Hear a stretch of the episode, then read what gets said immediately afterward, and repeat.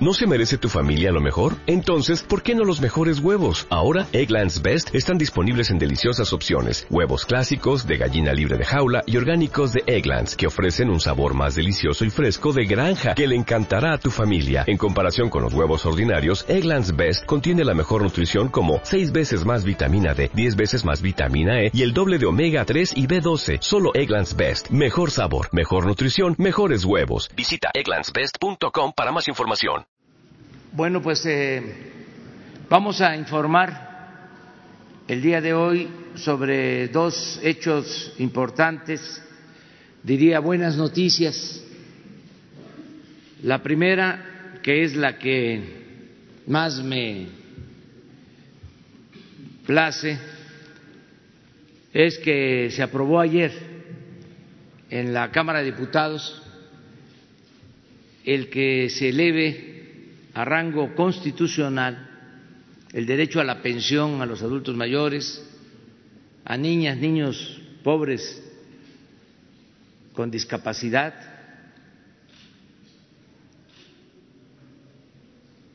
el derecho de los jóvenes de familias de escasos recursos económicos a recibir una beca para estudiar en todos los niveles escolares y el derecho del pueblo a la salud. Lo más importante de todo, porque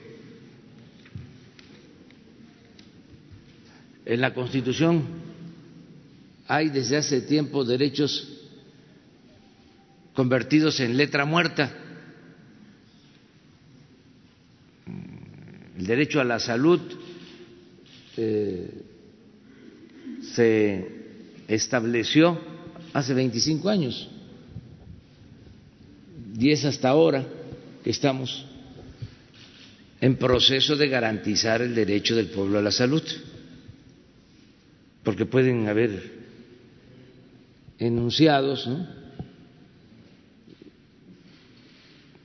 pero eh, no se cumple, no se lleva a la realidad.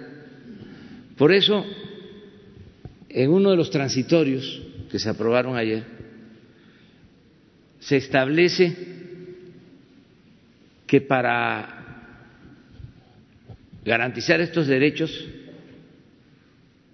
nunca va a disminuir el presupuesto. Cada año tiene que ser mayor o no eh, reducirse y es mandato constitucional. Eso nunca se había hecho. Es eh, totalmente heterodoxo en cuanto a práctica parlamentaria. Pero así se asegura de que no quede solo en un simple enunciado sino que se convierta en un derecho, porque van a tener estos programas, la pensión a adultos mayores, la pensión a niñas, niños con discapacidad, las becas para jóvenes y el derecho a la salud, presupuesto garantizado. Y eh, se aprobó por mayoría, dos terceras partes, porque es reforma constitucional. Solamente no votó eh, por estos derechos sociales el PAN,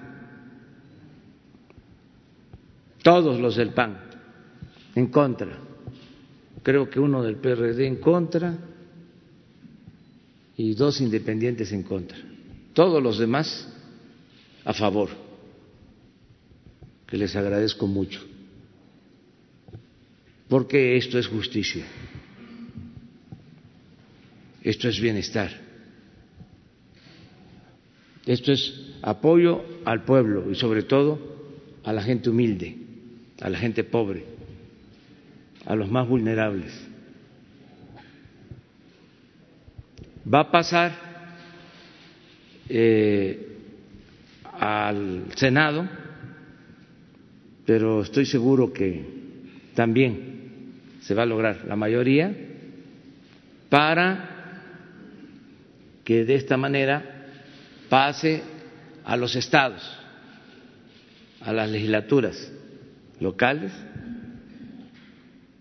y se apruebe la reforma constitucional.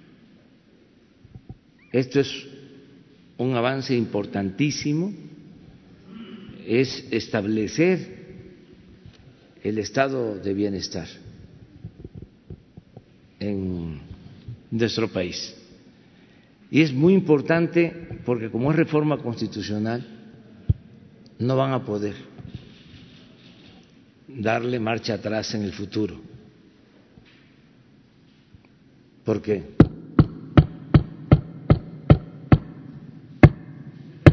Toco madera, no van a regresar los conservadores, no van a tener mayoría.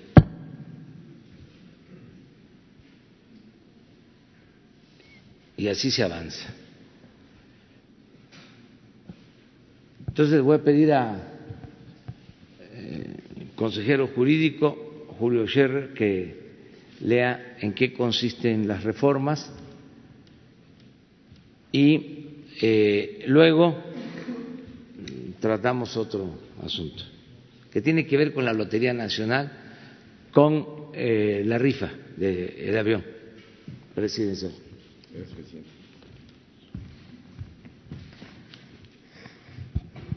Solamente señalar que es este cambio la columna vertebral de, de la política social del presidente de la República y que es un compromiso no de campaña, sino que este, estos programas vienen desde la jefatura de gobierno y que creo que es muy importante que hoy sean parte del texto constitucional. Eh, se modificó el cuarto constitucional y quedó redactado así. Dice, toda persona tiene derecho a la protección de la salud. La ley definirá las bases y modalidades para el acceso a los servicios de salud y establecerá la concurrencia de la Federación y las entidades federativas en materia de salubridad general, conforme a lo que dispone la fracción 16 del artículo 73 de esta Constitución. La ley definirá un sistema de salud para el bienestar con el fin de garantizar la extensión progresiva, cuantitativa y cualitativa de los servicios de salud para la atención integral y gratuita de las personas que no cuenten con seguridad social. El Estado garantizará la entrega de un apoyo económico a las personas que tengan discapacidad permanente en los términos que fije la ley. Para recibir esta prestación tendrían prioridad las personas y los menores de 18 años, las y los indígenas y las y los afroamericanos hasta la edad de 64 años y las personas que se encuentren en condición de pobreza. Las personas mayores de 68 años tienen derecho a recibir por parte del Estado una pensión no contributiva en los términos que fije la ley. En el caso de las y los indígenas y las y los afroamericanos, esta prestación se otorgará a partir de los 65 años de edad. El Estado establecerá un sistema de becas para las y los estudiantes de todos los niveles escolares del sistema de educación pública, con prioridad a las y los pertenecientes a las familias que se encuentren en condición de pobreza, para garantizar con equidad al derecho, el derecho a la educación. Y hay tres transitorios. El primero dice, el presente decreto entrará en vigor el día siguiente al de su publicación en el Diario de la Federación. El segundo, el Congreso de la Unión deberá armonizar el marco jurídico en la materia para adecuarlo al contenido del presente decreto en un plazo que no excederá de 365 días a partir de la entrada en vigor del mismo. debiendo incluir disposiciones que determinen los alcances y permitan dar cumplimiento gradual conforme a lo que se apruebe en los presupuestos de egresos correspondientes, así como la concurrencia de los tres órdenes de gobierno para garantizar los derechos derivados del presente decreto.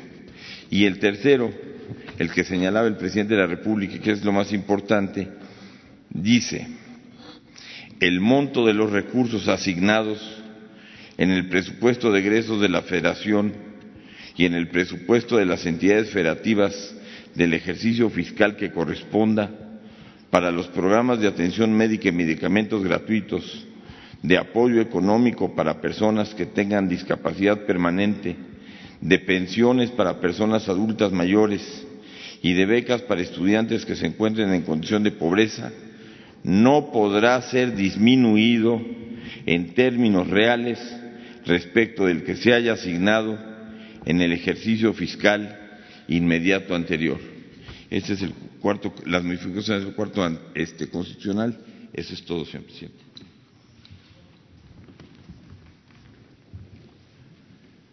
Y así votaron.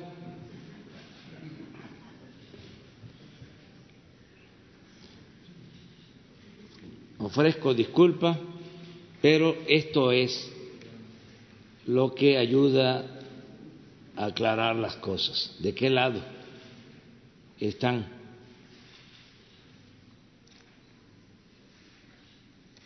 Los conservadores y dónde están los liberales.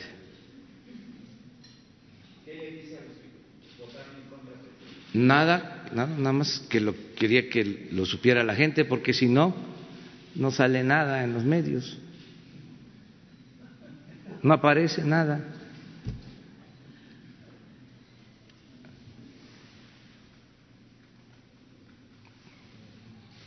A lo mejor ahora en el Senado cambian de parecer, ojalá, pero imagínense oponerse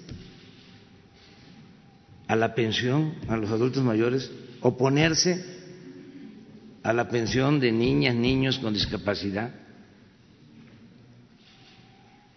oponerse a que el que no tiene seguridad social pueda tener atención médica y medicamentos gratuitos, oponerse a que se les dé becas a los estudiantes de familias pobres.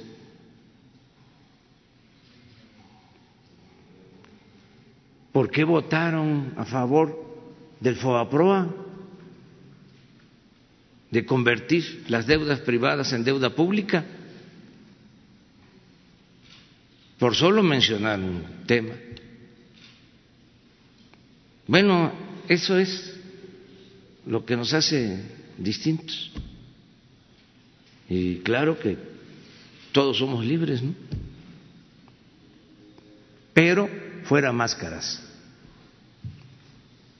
porque lo que más molesta es la hipocresía. cómo se disfrazan, ¿no? Pues se trata de la educación, empiezan a decir, cuando estaba la reforma educativa, ¿no? la mal llamada reforma educativa, y los niños, nos preocupan mucho los niños. Y hace poco, este, las estancias infantiles.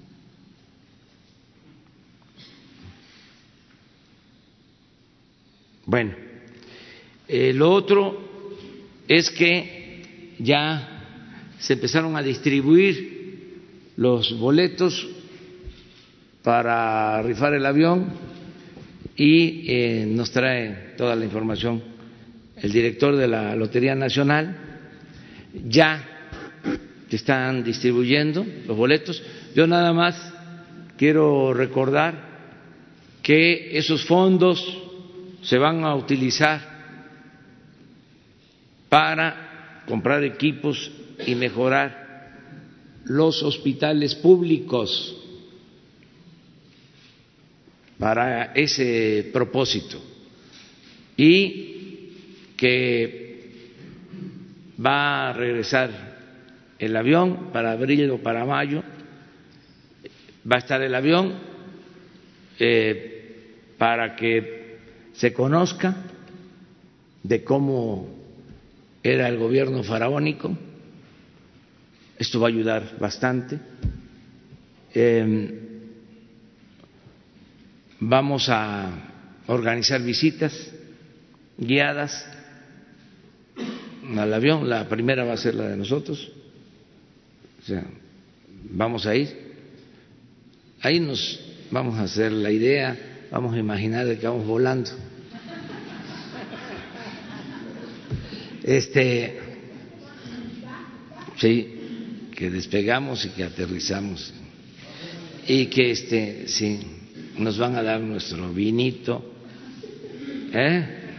¿Eh? quesito de importación, ¿eh? ¿Eh? Algo, no, no hace falta, no, pero sí vamos a ir.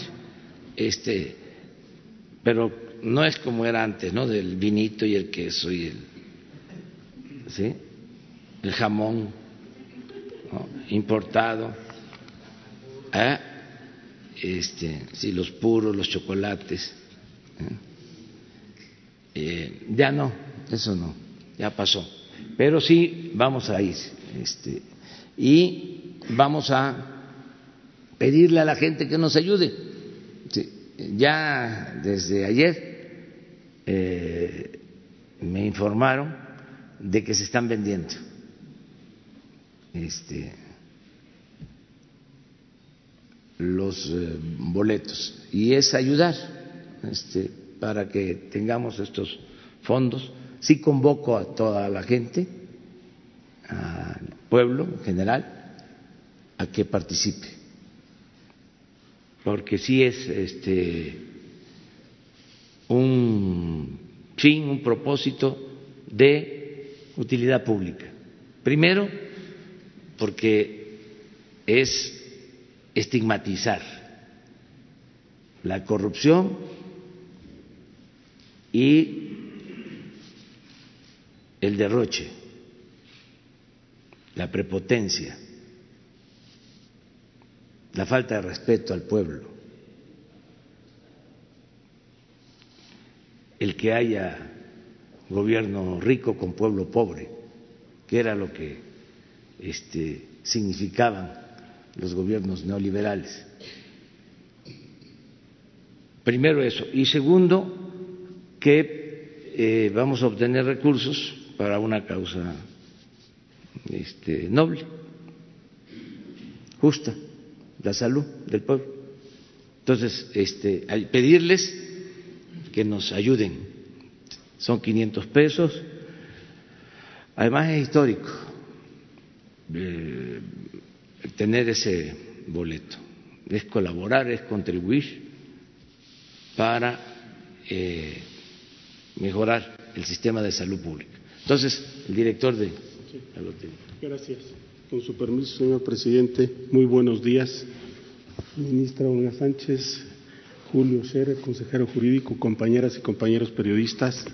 La Lotería Nacional ya presentó y vamos a, ya presentó el gran sorteo especial número 235 y ya se inició la venta del, del mismo. Ahí está el boleto que se compone del 00007 ceros al 5.999.999. Al reverso aparecen todas las condiciones, aparece que es una cooperación para equipos médicos y hospitales donde se atiende de manera gratuita a la gente pobre. El importe total de los premios será entregado por el Instituto para devolverle al pueblo lo robado. Los premios serán pagados en la Ciudad de México por la Lotería Nacional. Para este sorteo no se aplica el reintegro en forma general, porque son seis millones de números totalmente. En la Ciudad de México, martes, el sorteo se va a celebrar el martes 15 de septiembre a las 16 horas. La emisión es de seis millones, el costo es de 500 pesos el reparto de premios, 100 premios de 20 millones de pesos cada uno, prescribe al año y para ya está también consultar las bases del sorteo en la página de Lotería Nacional www.gov.mx y diagonal lotenal. Y acá está la siguiente, por favor. Los datos del sorteo, martes 15 de septiembre, lugar y hora, 16 horas en el salón de sorteos del edificio principal de la Lotería Nacional. Emisión 6 millones de cachitos, tiempo de venta a nivel nacional a partir del 10 de marzo, o sea, el día de ayer empezó. Premios, 100 premios, números del cero, del siete ceros al cinco millones nueve mil nueve, el costo de 500 pesos y con un billete la gente puede ganar hasta 20 millones de pesos. En total se repartirán dos mil millones de pesos. Estas son las imágenes, la siguiente por favor, son las imágenes de los carteles que se elaboraron y que están siendo distribuidos por toda la República Mexicana y en la Ciudad de México. El siguiente, por favor. Son cuatro los carteles que tenemos. Y ahora vamos a la información de los organismos de venta liberados a entidades federativas. Tenemos 54, 64 ciudades de 64 expendios, son 115 billeteros de la zona metropolitana, son 5.601 hojas, cada hoja compone de 20 cachitos. Y en total son 112.020 cachitos los que se están ya se distribuyeron por toda la República Mexicana. Es en la primera etapa de presentación del billete. A continuación vamos a ver los estados de la República que ya están siendo promotores de la venta. Está Aguascalientes, está Baja California, Tijuana y Ensenada, está Baja California Sur, Ciudad Constitución y La Paz, está Campeche, está la Ciudad de México, está Chiapas con San Cristóbal, Tustla, Tapachula, Tustla y está también el estado de Chihuahua que está en Delicias, está Coahuila, que es Ciudad Acuña, Monclova, Torreón, Saltillo, Durango, Gómez Palacio y la capital Durango, el Estado de México, Toluca, Guanajuato, en Celaya y en León, Guerrero, Ciudad Altamirano, Hidalgo, y, este, de Reyes, y Tula, el estado, de, el estado de Jalisco, Guadalajara, Michoacán, Morelia, Uruapan, Zitácuaro, Nayarit, Tepic, Nuevo León, Monterrey, Oaxaca, Tustepec y Oaxaca de Juárez, Puebla, Tehuacán, Puebla, Querétaro, en la capital, está Quintana Roo, Chetumal, San Luis Potosí, en San Luis Potosí, en Sinaloa tenemos en Guasave, Los Mochis, Guamuchil, Culiacán, Mazatlán, Sonora, Guaymas, Nogales, Obregón, en Tabasco, en Cárdenas y en Villahermosa, Tamaulipas, Matamoros, Victoria, Tampico, Nuevo Laredo, Veracruz, en Jalapa, Córdoba, Poza Rica y Veracruz. En Yucatán estamos en Mérida y en Zacatecas estamos en Zacatecas. Hay tres estados que no, no recibieron, que es Morelos, Colima y Tlaxcala, por el problema es que tenemos, no problema, sino que el próximo día 18 tenemos un sorteo magno y las eh, garantías están al tope de estos tres organismos, de estos tres estados, y es por eso que no está. Pero una vez que pase el sorteo del 18 de marzo, va a incrementarse la distribución. Hasta el día de ayer nos informaron que eran muy buenas las ventas, nos informaron los compañeros expendedores y billeteros. Y también quiero decirles que eh, el pasado lunes se publicó el decreto donde ya se cambia de nombre de pronósticos, como ustedes bien saben, eh, una iniciativa que se presentó en el 2015-2016 fue la que transformó y cambió a la Lotería Nacional. Se publicó el 14 de enero, se aprobó en la Cámara de Diputados, en la Cámara de Senadores, se publica el 14 de enero, posteriormente nos publican las bases para la fusión de la Lotería Nacional y pronósticos para la asistencia pública y el pasado lunes ya se publicó el decreto donde la lotería se denomina ahora pronósticos para la asistencia pública, se modifica su decreto y ahora se llama Lotería Nacional. Entonces, esto es gracias al decreto que se publicó y que tuvo a bien publicar el señor presidente. Entonces, ya en esta nueva etapa de la Lotería Nacional estamos en la fusión, estamos adelante y también, si me lo permite, señor presidente, quiero informar que la Lotería Nacional eh, salió del bache económico que estaba durante más de diez años más de seis mil millones de pesos entregó la Secretaría de Hacienda para, para, sacarla adelante, para cumplir con sus compromisos.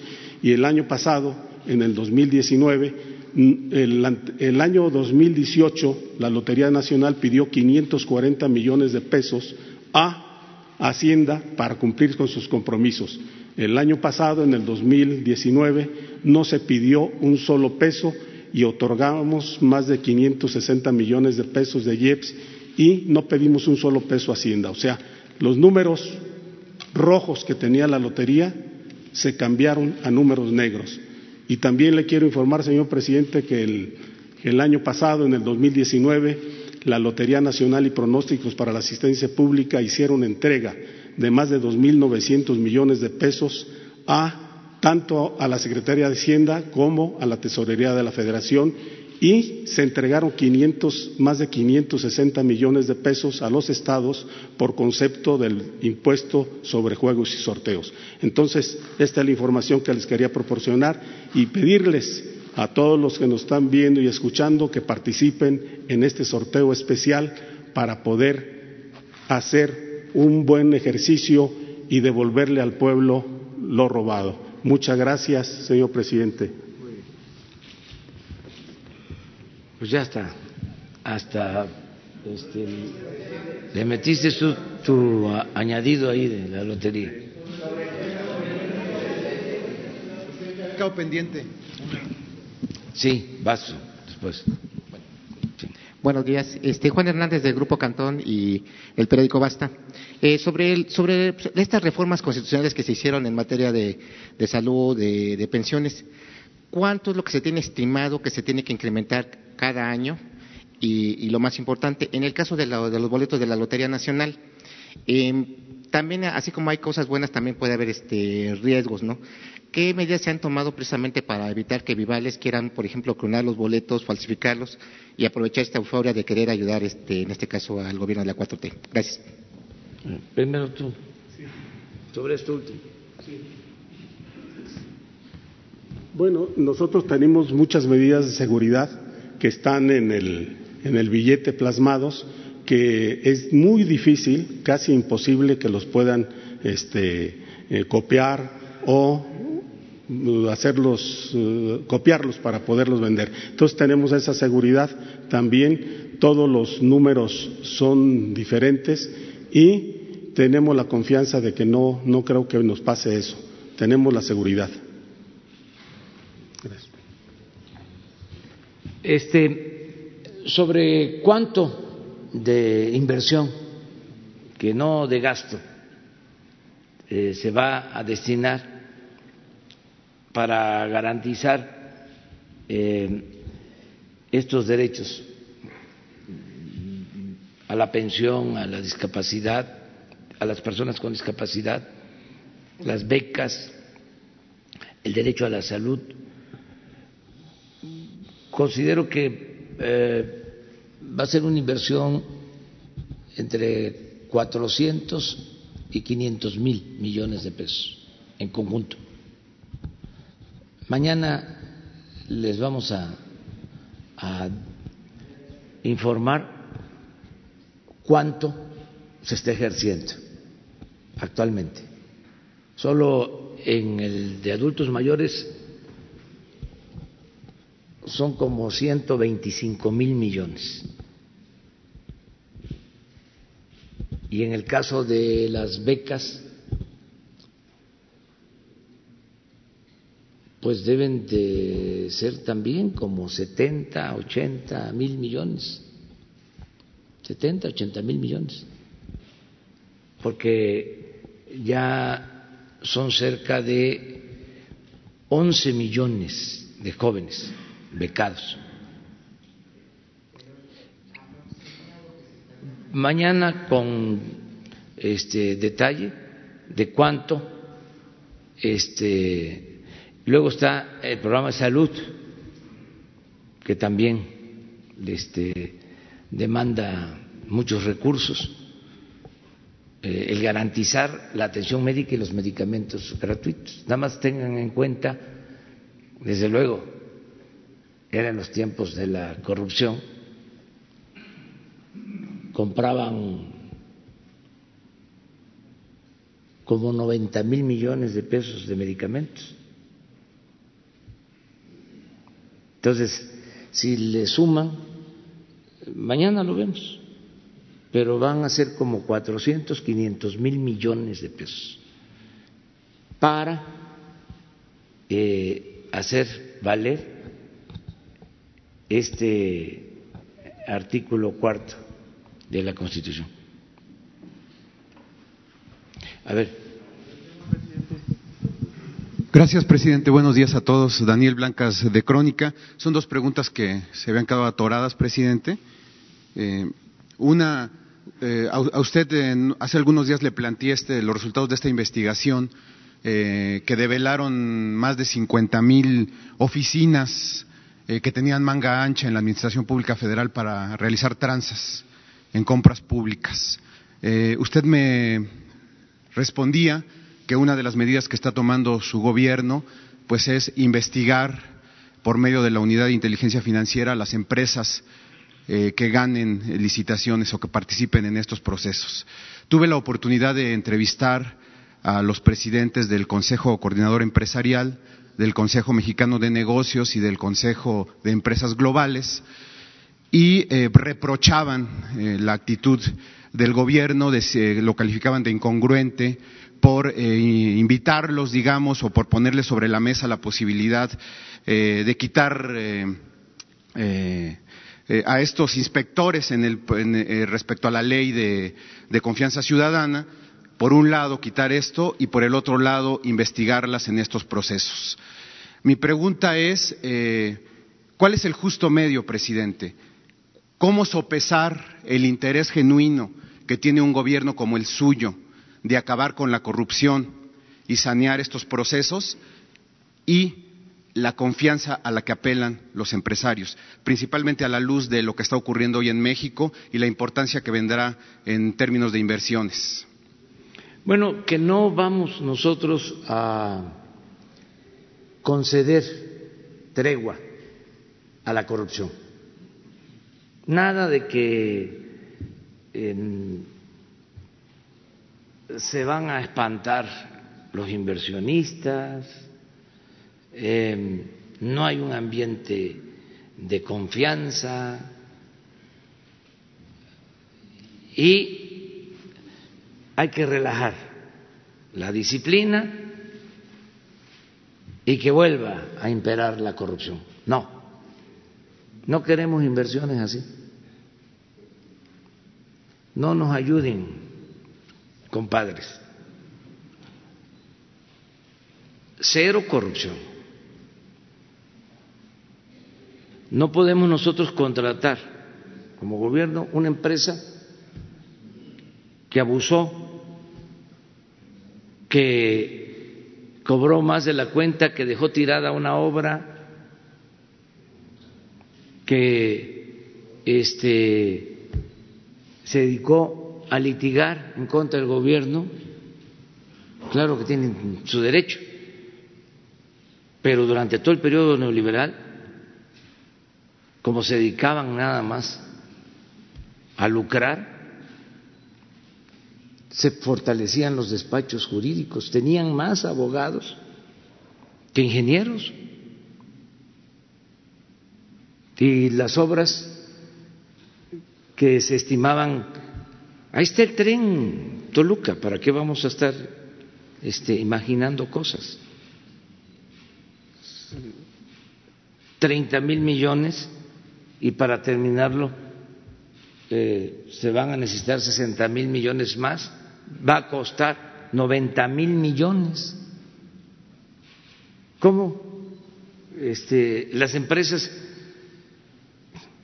que este, ganaron esas licitaciones con un determinado monto y les dieron el doble o el triple, ¿cómo las vamos a volver a contratar nosotros?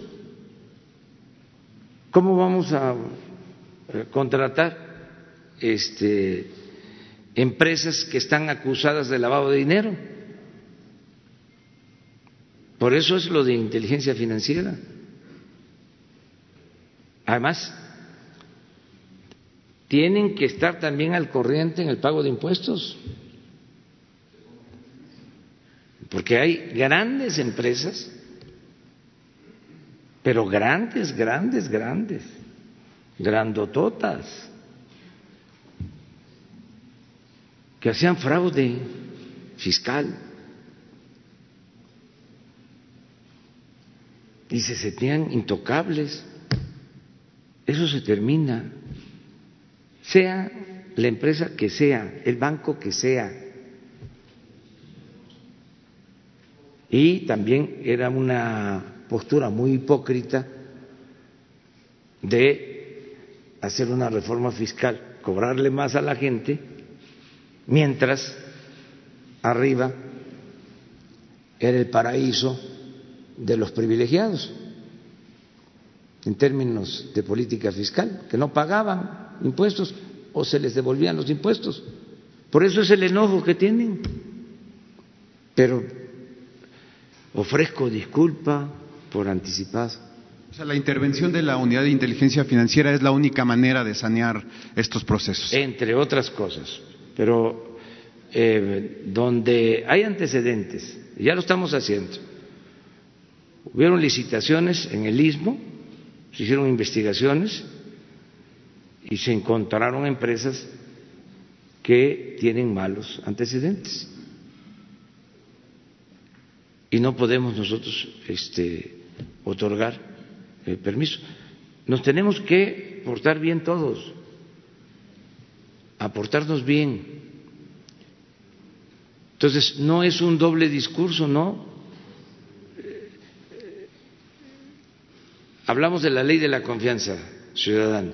Pues es para que todos eh, cumplamos con nuestra responsabilidad sin necesidad de ser fiscalizados y que se entienda, no son impuestos, son contribuciones. Porque el periodo neoliberal fue el periodo de las tranzas fiscales, el auge de los despachos fiscales, de cómo se burlaban de la eh, hacienda eh, pública, cómo defraudaban a la hacienda pública con facturas falsas, con diversos mecanismos. Y ahora que es delito grave, y además lo dijimos aquí, informamos, tengan cuidado. Y ya tengo información que le están buscando a la vuelta ahora con unas tarjetas que ya voy a hablar, pero les adelanto, no vamos a permitir la defraudación fiscal, porque eso es corrupción, es delincuencia, puede ser de este de cuello blanco exquisita, fifí, pero corrupción. Y es eh, la que daña más al erario, porque son por lo general los más grandes. Entonces, ¿qué les pido? La mayoría de los empresarios cumple con su responsabilidad. No puedo generalizar.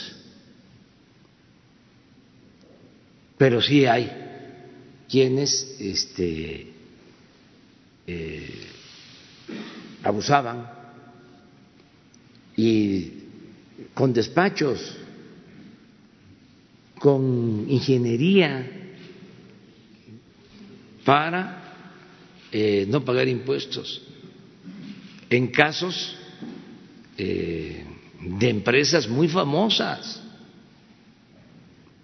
De ahora eh, le están planteando en el SAT, me consultan, que si pueden haber arreglos, sí.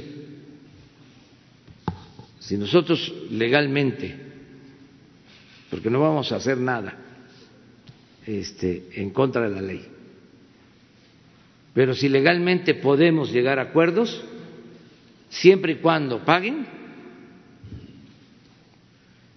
está abierta esa posibilidad. Ya muchos lo están haciendo, que fueron engañados con facturas falsas y demás y se están regularizando, se acepta.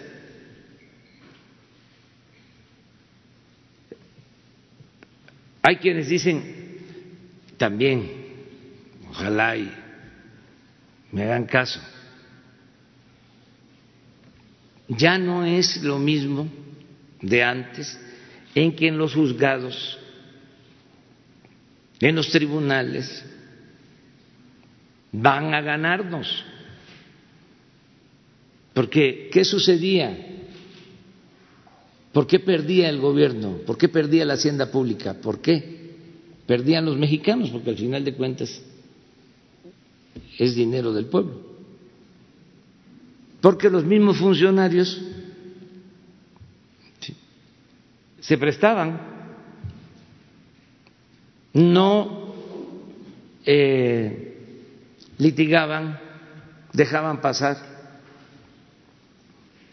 eh, las eh, los careos, las presentaciones de prueba, y llegaba hasta la última instancia y ya era cosa juzgada. Yo recuerdo lo del famoso paraje San Juan. Este, ¿Por qué llegó hasta arriba? A que teníamos que pagar 1.900 millones de pesos, 1.910 millones de algo inventado.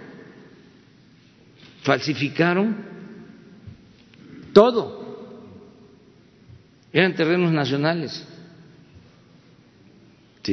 Hicieron escrituras falsas, los notarios. Pero fue un juicio que tardó mucho tiempo y pasó a muchas instancias y siempre perdía el gobierno porque no presentaba pruebas, no había defensa, hasta que llegó a la Suprema Corte de Justicia y ordenan que pagáramos porque si no me destituían. Investigamos y era un fraude completo. Pero fíjense en la situación tan difícil que eh, eh, se colocan los servidores públicos al final pagas porque es cosa juzgada, eh, pero sabes que es un fraude.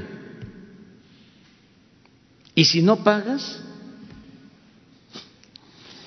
estás violando el Estado de Derecho y te destituyen. Todo esto por la corrupción en jueces, eh,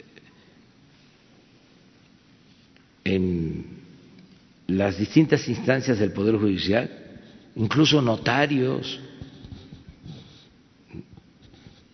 Entonces todo eso ya se terminó y que no estén pensando, no, vamos a, a ganar. Además, además, si es un fraude y tenemos todas las pruebas, estamos obligados a denunciarlo. Yo no voy a ser tapadera de nadie, sea la empresa que sea Nada de que soy una empresa extranjera y va a haber presión de mi gobierno.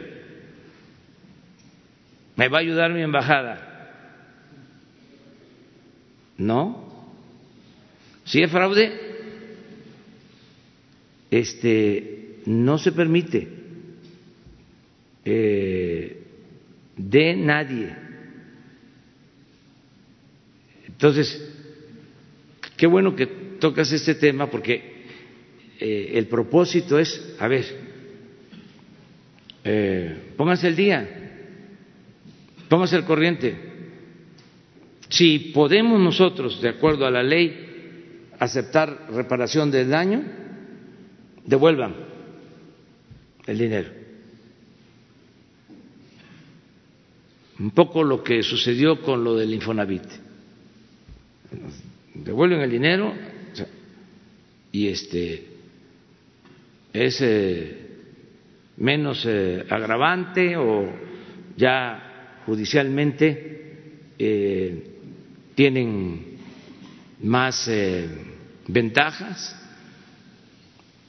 si existe la reparación del daño. Ya nosotros decimos, ya, está ahí porque eh, por lo general se trata de asuntos que vienen de tiempo atrás, que no se atendían. Ok, presidente. La segunda pregunta, el segundo tema también es producto de una investigación. Tuvimos eh, o revisamos un documento eh, emitido por la Coordinación de Universidades del Bienestar Benito Juárez. Es una investigación, un diagnóstico eh, de la doctora Raquel Sosa, en la que devela un engranaje administrativo para permitir que fósiles, estudiantes fantasma, estudiantes que solamente van a registrarse el primer día, eh, digamos, de clases y no vuelven a presentarse hasta, que se, hasta el siguiente ciclo para cobrar la beca.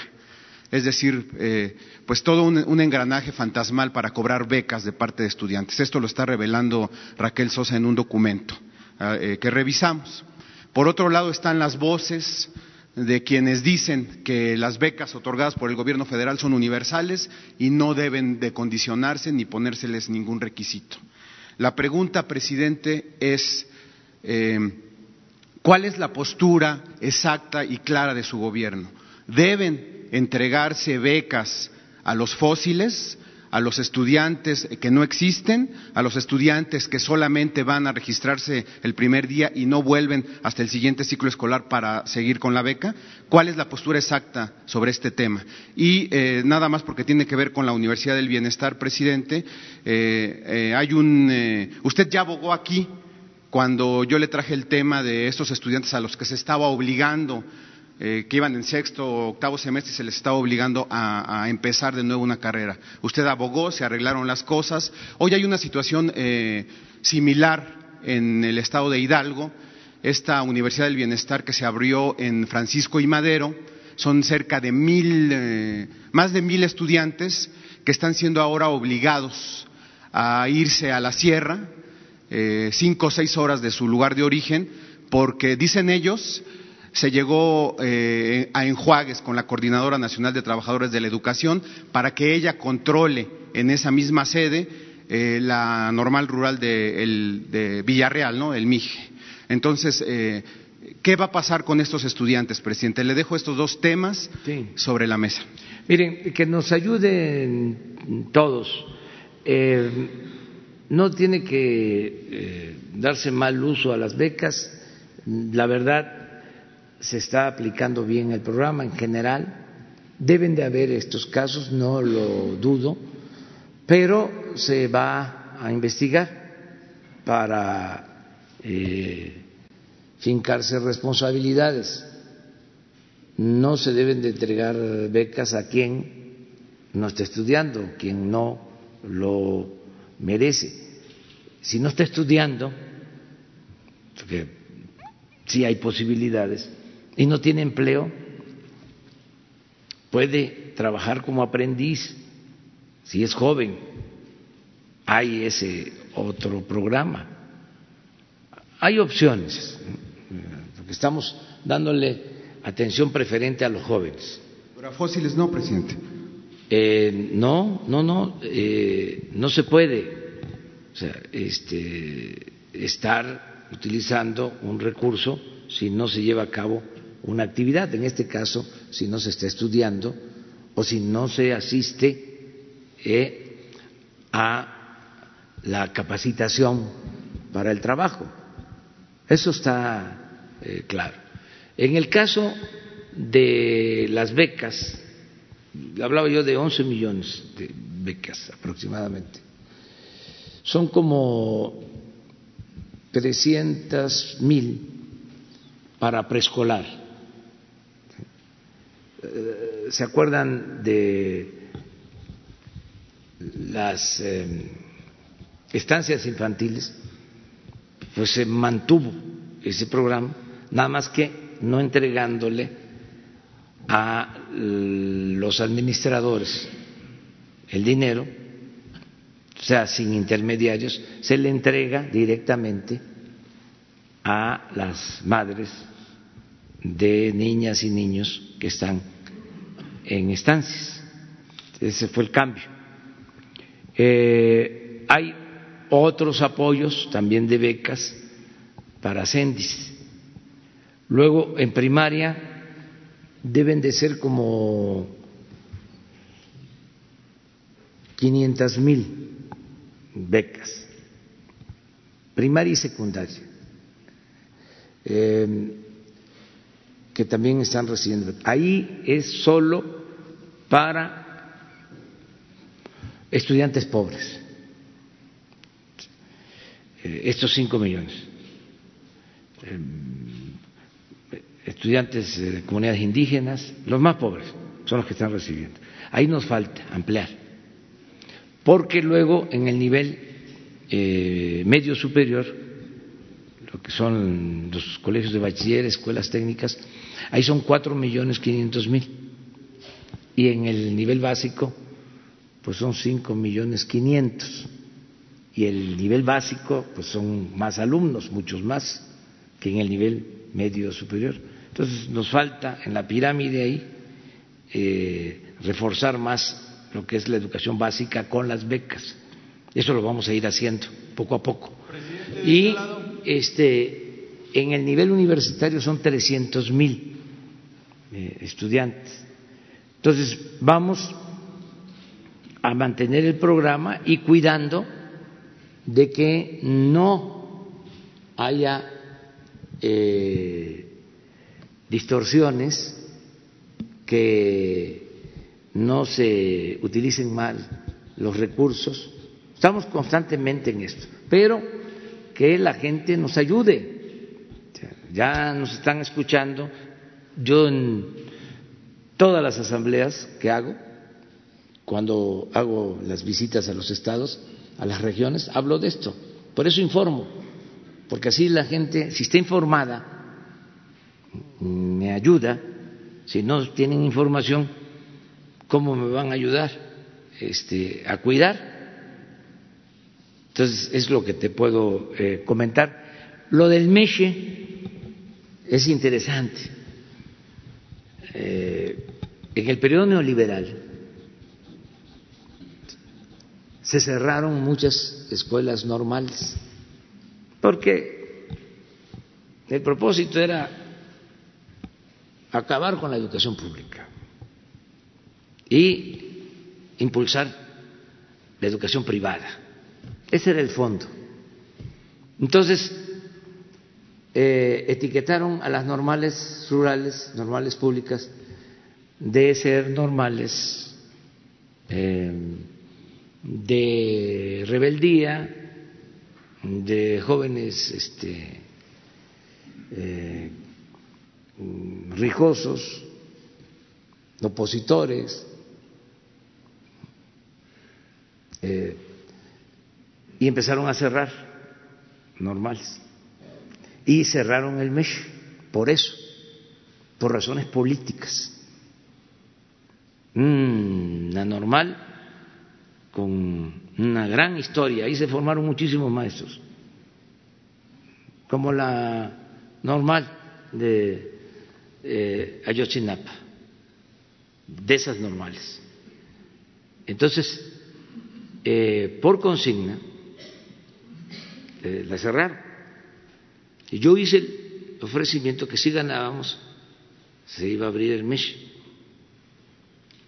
Y lo cumplimos, el compromiso. Pero se dio una diferencia al interior, esto que estás mencionando. Ya estaba la universidad ahí, en, en MESH, en Hidalgo, y se planteó de que en vez de que la manejara el sistema de escuelas de universidades Benito Juárez, eh, la manejara directamente la Secretaría de Educación Pública. Ese fue el planteamiento, en efecto, que hizo la CENTE. Y se está buscando una solución porque ahora hay dos escuelas.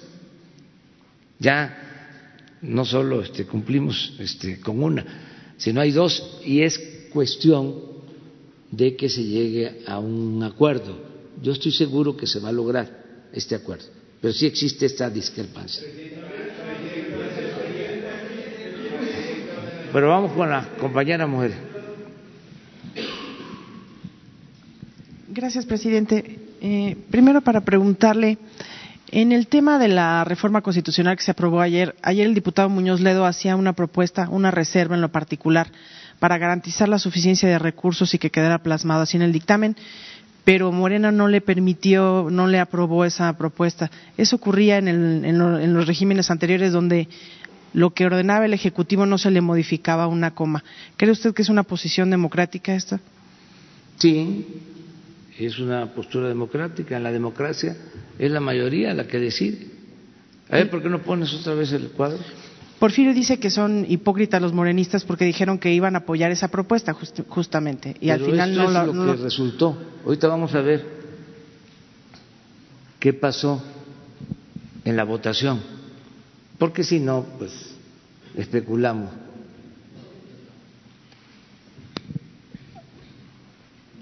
Ahí está Morena. A favor, 243. En contra, cero. Abstención, cero. Esa es mi respuesta. Vamos al segundo. El PAN. A favor, cero en contra 46, abstención 18. El PRI a favor 39, en contra 0, abstención 0. PT a favor 35, en contra 0, abstención 0. Movimiento Ciudadano a favor 26 en contra cero, abstención cero. PES, Partido Encuentro Social, a favor 21, en contra cero, abstención cero. Verde, a favor 13, en contra cero, abstención cero. PRD, a favor 7, en contra 1 abstención cero. Estos son independientes. A favor uno, en contra dos, abstención cero. Total, 385 a favor, 49 en contra 18 abstenciones. Pero mi pregunta iba en el sentido de si estamos de nuevo en esos tiempos en donde es la posición del Ejecutivo la que impera y el partido en el poder cumple al pie de la letra. no puedo opinar sobre eso. Yo mm, este, me atengo a los resultados. La política, entre otras cosas, son resultados, son hechos. Entonces, ¿para qué voy a estar con interpretaciones? Eso les corresponde a los analistas, este, eh, a los que este, eh, le dan seguimiento a las discrepancias que puedan existir al interior de los partidos, pero eso no. Presidente, también le quiero preguntar sobre el fenómeno del coronavirus. Si no hay un exceso de confianza en el gobierno mexicano para atender este problema, ya en Estados Unidos incluso se aisló una localidad con la presencia de la Guardia Nacional de ese país. Si creen que las medidas que están tomando realmente son las pertinentes, ayer hubo una alerta de la Embajada de Estados Unidos recomendando a sus ciudadanos que tuvieran cuidado justamente por la presencia de coronavirus en México. ¿Son suficientes las medidas? ¿No hay un exceso de confianza? Tenemos a los mejores expertos atendiendo este asunto. Eh, médicos, científicos, que están ocupados de la atención de este eh, asunto para evitar contagios. Seguimos teniendo los mismos casos. Afortunadamente no hay pérdida de vidas humanas. ¿No se está ocultando información a la población? No, no somos nosotros conservadores, mentirosos, este, hipócritas. Eh, además, imagínense si tenemos a todos los medios de comunicación en contra, con honrosas excepciones, que no hubiese salido ya. este, además, con un pueblo eh, despierto, consciente, eh, no, y estamos informando todos los días sobre este tema y la verdad con mucho profesionalismo y lo estamos haciendo antes que otros. No quiero comparar porque son este, odiosas las comparaciones, pero nuestro gobierno desde el inicio le dio atención al caso, aquí se habló muchísimas veces, llevamos tres meses informando todos los días, todos los días. Y eh, vamos a seguirlo haciendo con mucha responsabilidad eh, y esperemos, deseamos que eh, podamos controlar esta situación. estamos actuando profesionalmente para lograrlo, porque también Imagínense, este, los conservadores me echarían la culpa también a mí de este, el coronavirus. Ahora que eh, se depreció el peso el lunes, este, la culpa, dicen los del PAN, ese es Andrés Manuel, se pasan o sea, yo sé que este no me ven con buenos ojos, o sea, pero eh, es un exceso eso, o sea, no es serio. y así están los medios, o sea, con honrosas excepciones, tampoco quiero generalizar. Además, es su derecho, nosotros vamos a garantizar el derecho a disentir, porque no somos conservadores Imagínense lo que le pasó, por menos a Gutiérrez Vigo, lo acabaron, este, a Carmen Aristegui. También la censuraron.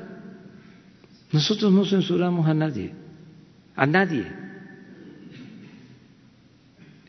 Pero pues también, ¿por qué estoy bordando sobre este tema? Porque es la manera de que la gente se informe de que hay una campaña en contra nuestra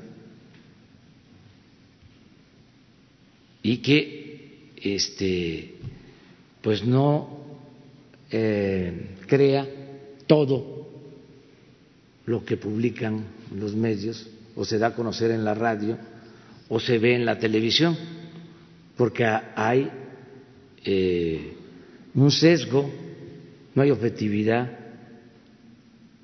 Entonces, si no digo nada, pues entonces la gente va a pensar de que está leyendo información objetiva, profesional, este, apegada a la verdad, y no es así. Entonces, por eso me tardo y este, a veces hasta menciono a los periódicos y los voy a seguir mencionando, a los medios, porque imagínense si, si no este, me sientan como era antes en el banquillo de los acusados y vámonos. Este, pontifican y acaban con cualquier persona. Presidente, también le quiero preguntar sobre la, los operativos que se llevaron a cabo ayer en Guanajuato ¿Qué informe le entregaron esta mañana en la reunión de gabinete de seguridad? ¿Qué falló? ¿Por qué no lograron la aprehensión del marro?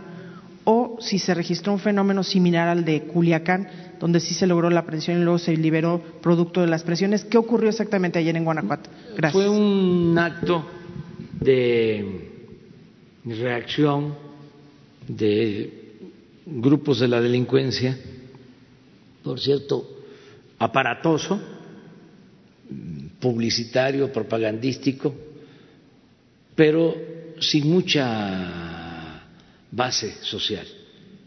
Ya no es lo de antes. Em, y eh, afortunadamente eh, no pasó a mayores. Nosotros estamos, eh, atendiendo de manera especial Guanajuato tomamos esa decisión porque eran muchos los homicidios. A veces la diferencia en un día es Guanajuato. Ayer les mostraba yo que, o antier, no, ayer creo,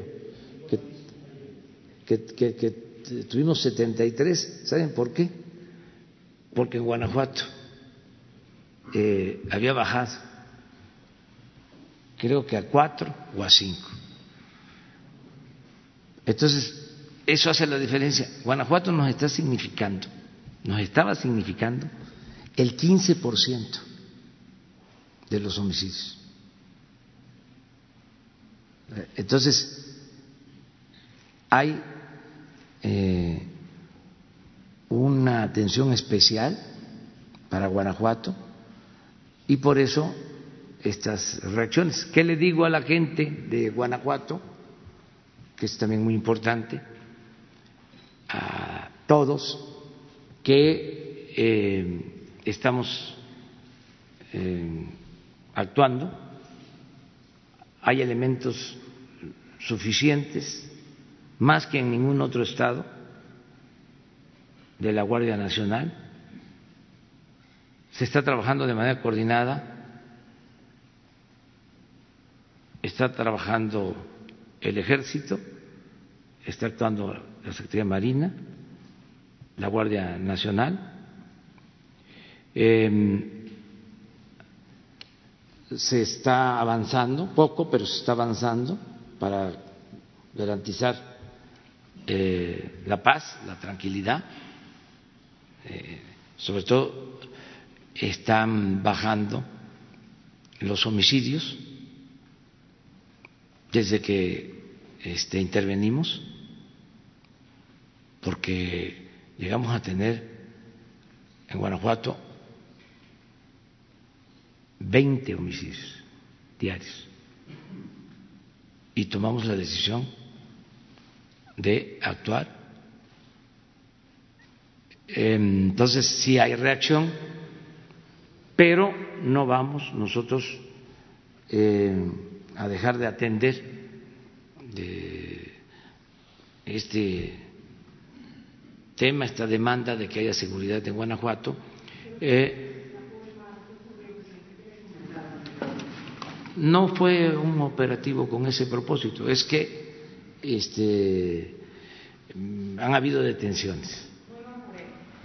No, no, no tiene nada que ver con lo de este, Culiacán. Es una cosa distinta. Han habido detenciones porque se está actuando y esa es una reacción. Y va a continuar este, eh, eh, la participación de las fuerzas de seguridad y eh, quiero aprovechar para decirle a la gente que tenga confianza, estamos eh, garantizando la protección de los ciudadanos y pedirle a los que les ayudaban, porque ya no les ayudan, a los que se dedicaban o dedican a eh, la delincuencia, que tenían una base, eh, incluso manejaban nóminas, decirles que es el momento de deslindarse, de salirse, que no les conviene eso, no respaldar, no apoyar, no eh, darle protección a los delincuentes. Que si tienen mucha necesidad, que nosotros ayudamos, que hay muchos programas ahora para el bienestar, para sus hijos, para ellos mismos de distinta forma. Miren, eh, hay que eh, analizar bien lo que está sucediendo en Guanajuato. Da para un análisis profundo. Lo que pasa que todas estas cosas no se tratan, porque todo se queda en la superficie, no se va al fondo. Eh, Guanajuato es un estado exitoso en cuanto a crecimiento económico. Plantas, eh, maquila, industria automotriz, de autopartes, pero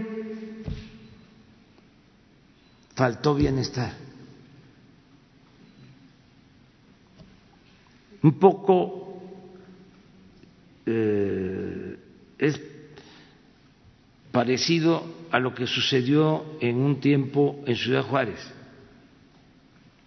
los feminicidios. Empieza la industria de la maquila, se preocupan nada más por el crecimiento yo todavía hace como un año, año y medio, estuve en Reynosa, afuera de una maquiladora. Me impresionó que las mujeres tenían que trabajar de 7 de la mañana a 7 de la noche. Eso sí, cuatro días a la semana.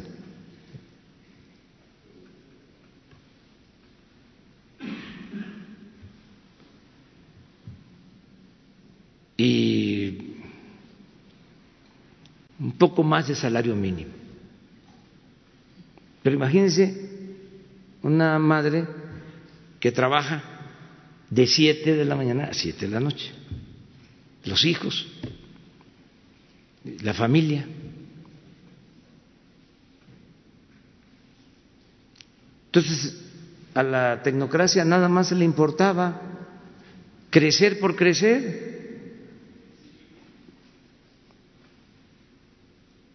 Entonces, ¿cómo es posible que un Estado exitoso en crecimiento económico sea un fracaso en cuanto a seguridad pública? ¿A qué se atribuye? Ahí se los dejo de tarea. Pero son de las cosas que tenemos que ver. Por eso es crecimiento con bienestar. Si van a trabajar porque tienen necesidad las madres, bueno, las guarderías y el apoyo. Para que los hijos no se queden solos, a veces encerrados. Eso no lo podemos permitir. Eso fue lo que produjo, entre otras cosas, la descomposición social y desató esta inseguridad, esta violencia. Entonces, eh, decirle a los que por necesidad o porque no tenían opciones, no tenían alternativas, tomaban este camino de que recibían un apoyo económico porque habían nóminas o despensas, decirles, vámonos a otros eh,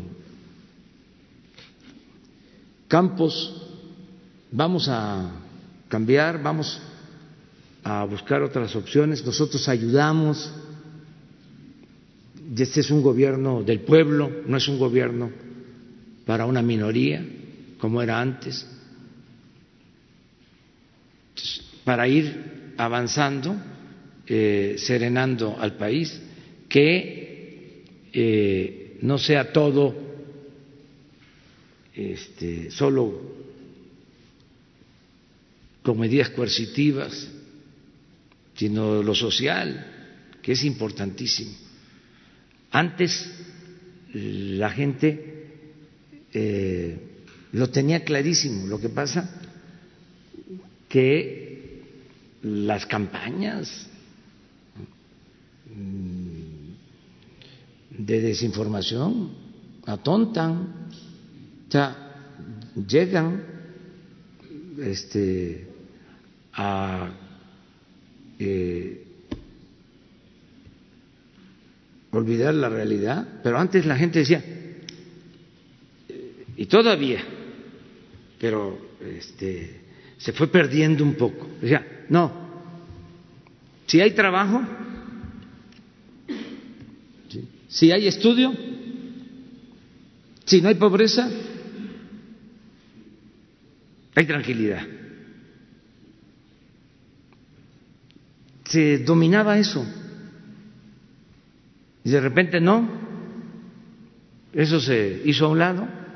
¿Por qué? Porque pues se dedicaron a saquear, no les importaba el pueblo.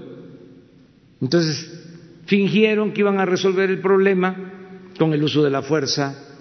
No me va a temblar la mano, cárceles, amenazas de mano dura. Este García Luna tenía un búnker y llevaba a los periodistas a mostrarles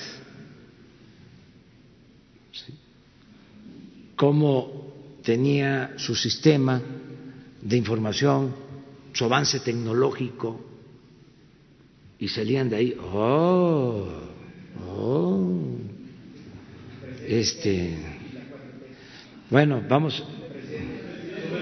Miguel, Miguel.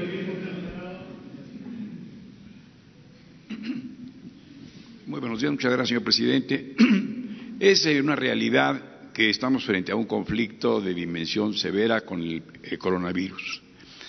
Eh, yo creo que valdría la pena alertar más a la población y dado que usted, señor presidente, solicita, convoca la ayuda del pueblo, ¿por qué no formar brigadas desde las escuelas, alertar, informar a los niños que la sociedad tome su papel también, no solamente el gobierno, que participe, que tome conciencia, que trabaje intensamente en esta cruzada y como también el, combate a las drogas. Es esta una sociedad muy viciosa. Primero tiene que reconocerse que está enferma, que algo la carcome, que algo le daña, para que entonces también participe en su cura. Porque si desde aquí, como usted lo ha reconocido, con pena, que la campaña en su primera fase fracasó, observar por qué se fracasó y cómo tomar el concurso verdadero, primero el diagnóstico real de la situación, pero con el coronavirus yo creo que no, no podemos estar pues más o menos eh, bien informados, pero ¿cuál es la acción? ¿En qué podemos participar? Gracias, señor presidente. Sí, este, estamos informando, Miguel, eh, y si hace falta, vamos a, a informar más. incluso Mm, podríamos eh, hacerlo mañana, que vengan los este, especialistas, los médicos, los eh, encargados de atender eh, este brote de contagio del coronavirus, que vengan y que informen de nuevo. O sea, lo están haciendo diario, pero a lo mejor como tú planteas, eh, esta mañanera es más vista y ayuda más. De todas formas, se trata los martes, pero bueno, vamos a que mañana estén aquí temprano y que nos den toda la información. Lo que ellos están haciendo por indicaciones eh, de la presidencia es eh,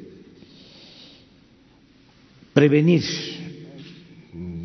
cualquier escenario eh, y estar preparados. Y en su momento actuar. No adelantarnos, este, sino actuar adecuadamente. Y lo hemos venido haciendo. Eh, no estamos eh, ocultando información de nada. Por eso decidí informar diario, porque los conozco a mis adversarios. O sea, no, no, no, no, no, ya tengo tiempo padeciéndolos. Este, los conozco aunque se disfracen. Este, y ya sabía yo. O sea, van a empezar a decir de que no hay información, de que no se está haciendo nada, de que se está eh, menospreciando el problema, porque pues eh, es hasta lamentable, ¿no? Que quieran que nos infectemos.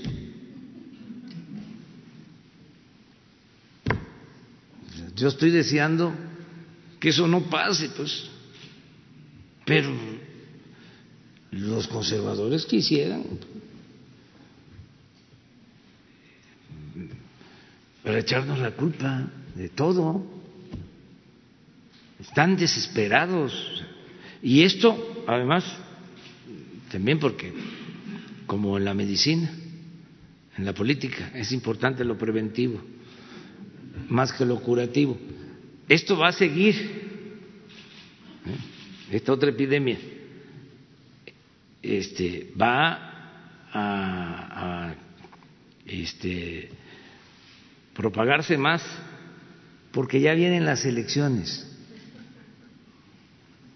del 21. Entonces, también que la gente tenga esta información, porque así es en todos lados. Bueno, en Estados Unidos ahora hay eh, elecciones y seguramente deben de estar tratando el tema del coronavirus de manera partidista, porque son las elecciones.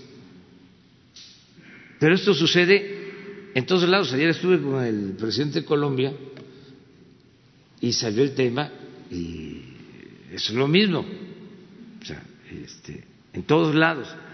Nosotros vamos a tener elecciones el año próximo de gobernadores, creo que como 15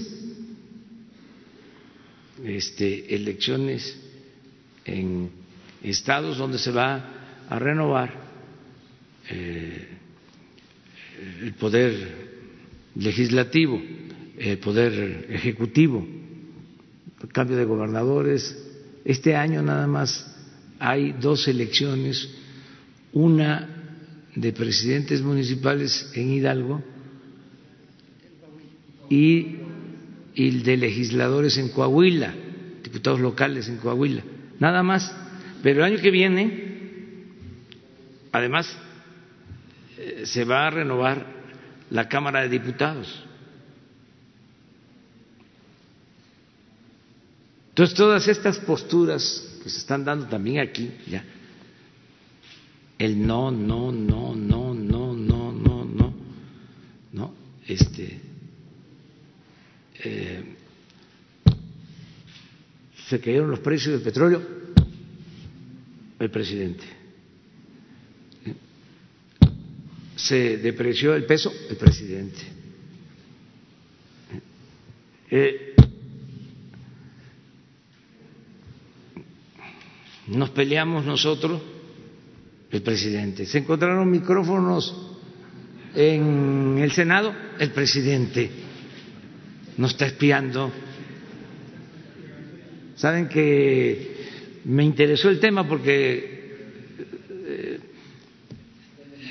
tengo que andar ahí pendiente ¿no? a las vivas. Este, y parece, eh, ahí se los voy a dejar de, de tarea, que esos micrófonos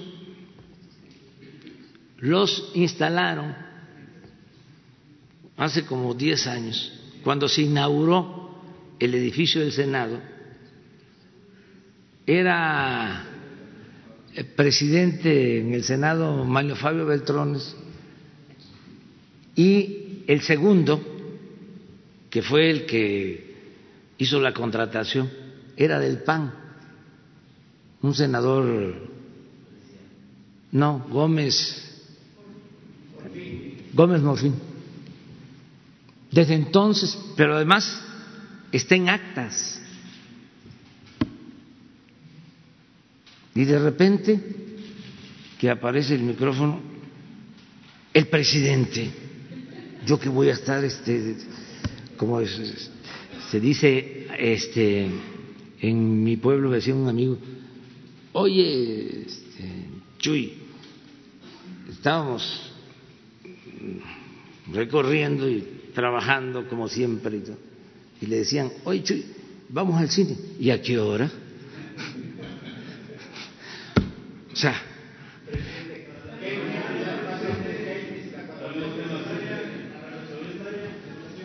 mm. ahí vamos para atrás. Ah, usted, tú pediste. Eh, buenos días, presidente. Buenos días, funcionarios, ministra. Eh, primero quisiera hacer una pregunta al director de la lotería, si me lo permite, y después con usted, presidente, con el tema de Keynes.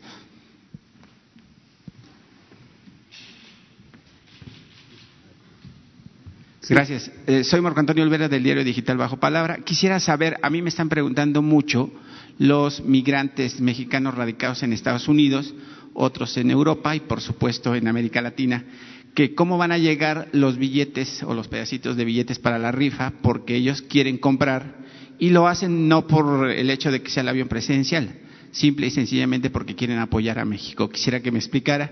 Y también si se va a cobrar el 7% de los 20 millones de pesos de los 100 que se van a, obtener de, de esa rifa. Sí, lo primero es que estamos en comunicación permanente con el director general jurídico de la Secretaría de Relaciones Exteriores y comentamos el punto de cómo podíamos hacer llegar a nuestros paisanos estos billetes y están analizando la situación porque no podemos vender en forma directa nosotros los billetes allá por cuestiones económicas. Como ustedes saben, en la Unión Americana las loterías son estatales. Si nosotros irrumpimos para vender allá, vamos a ser eh, señalados y observados. Entonces, se está buscando en el jurídico de relaciones exteriores cómo podemos hacerlos llegar.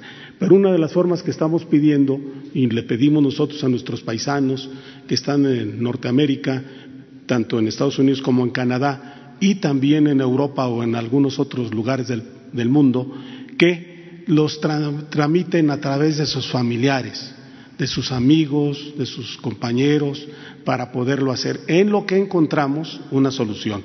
En relación al pago del impuesto sobre juegos y sorteos, lo va a absorber nosotros. El premio va a ser íntegro, los 20 millones de pesos para cada ganador. Para cada uno de los 100 ganadores va a ser íntegro. Y ahora, la gente también pregunta que si solamente un cachito le dará la oportunidad de ganar los 20 millones o tiene que comprar toda una tira o una serie. No, son los cachitos. Recuerden que no, eh, la serie, nosotros hablamos de una serie de 20, 20 eh, cachitos y un solo número. Aquí no, aquí son 6 millones de números y cada número puede ser ganador de 100 millones de pesos. Perdón, de 20 millones de pesos, 100, 100, 100 ganadores. Perdón, hay, perdón, 100 ganadores de 20 millones de pesos gracias. Gracias. Eh. ¿Perdón?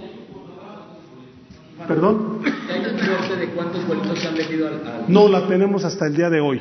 ¿Por qué? Porque nosotros también aprovechando, señor presidente, agradecerle a los billeteros y a los expendedores de la Lotería Nacional por el esfuerzo que están haciendo y mañana, eh, o sea, perdón, hoy nos van a rendir el informe de cómo fue en la venta. Ayer a las 8 de la noche era positiva en todos los lugares. No, no hay cachito electrónico. Todos son eh, de papel. ¿Perdón? ¿Perdón? ¿Quién les madrugó la semana pasada? Ah, bueno, como ustedes saben, nosotros empezamos a distribuirlos previo al, al inicio que fue el día de ayer. Los distribuimos y como siempre hay muchas ansias de novillero y se nos adelantaron unos compañeros eh, billeteros. Pero ya no, no hay, pues ya se nos adelantaron, o sea, no tuvieron, no se contuvieron, porque el compromiso que firmaron era de que lo íbamos a distribuir a partir y a vender a partir del 10 de marzo. Gracias. Acerca de esto, eh, es importante, no sé si tengas el acta que se firmó, en donde no podían venderlo no podían empezarlos a vender antes del, del 10. No lo traigo en este momento. Pero se, se hizo, como se informó aquí, de que íbamos a dejar pasar lo del Día Internacional de la Mujer y lo de eh, el paro del lunes, que íbamos a empezar hasta el martes, se hizo por escrito a todos los distribuidores. ¿sí? O sea que cumplimos con eso. Lo que pasa que algunos no le hicieron caso a el acta que se incluso firmaron todos. No creo, no creo. Es que pues este sí, sí, el ansia el ansia. Ok, presidente, eh, voy a leer un poco para que eh, aquellos que me critican que no sé leer, ahora voy a hacer más despacio. Después de la Segunda Guerra Mundial, el estado del bienestar se construyó en los Países Bajos. Eh, algo que usted está haciendo hoy con la 4T basada en la teoría de Keynes. A mí me gustaría que me explicara o le explicara a sus eh, seguidores a través de las mañaneras, eh, este, esta teoría donde obviamente el estado del bienestar pues no está basado en el, tema del socialismo, por el contrario, es el bienestar de la población y ahí yo no creo que los países centrales de Europa estén eh, algunos profesando el tema del socialismo y si están viendo el bienestar de la población, por favor. Sí, bueno, al surgimiento del movimiento socialista en el mundo, con el triunfo de la revolución rusa,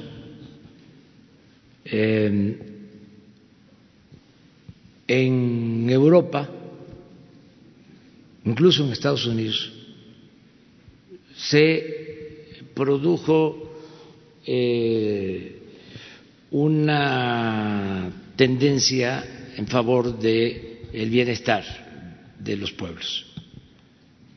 Hablando, por ejemplo, de el Día Internacional mm, de las Mujeres, el que lo impulsa, eh, desde luego las mujeres, pero el que lo impulsa más es el Partido Socialista de Estados Unidos en defensa de las eh, obreras, de las trabajadoras textiles, básicamente. Em, y en Europa eh, se empieza a decantar esta posibilidad de garantizar el estado de bienestar. Eh, y luego de la Segunda Guerra Mundial, se extiende y se avanza mucho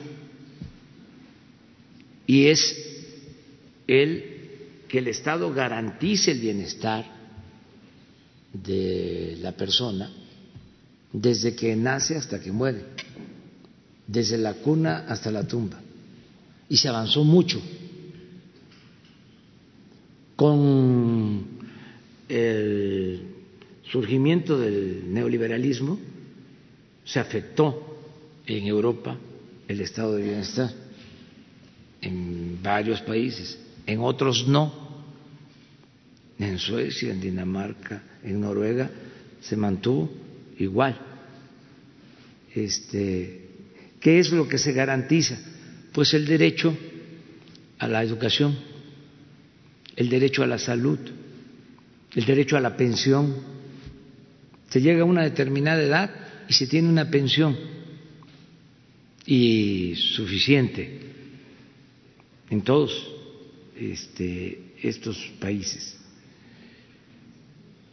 Entonces, nosotros eh, pensamos que son derechos fundamentales que se tienen que garantizar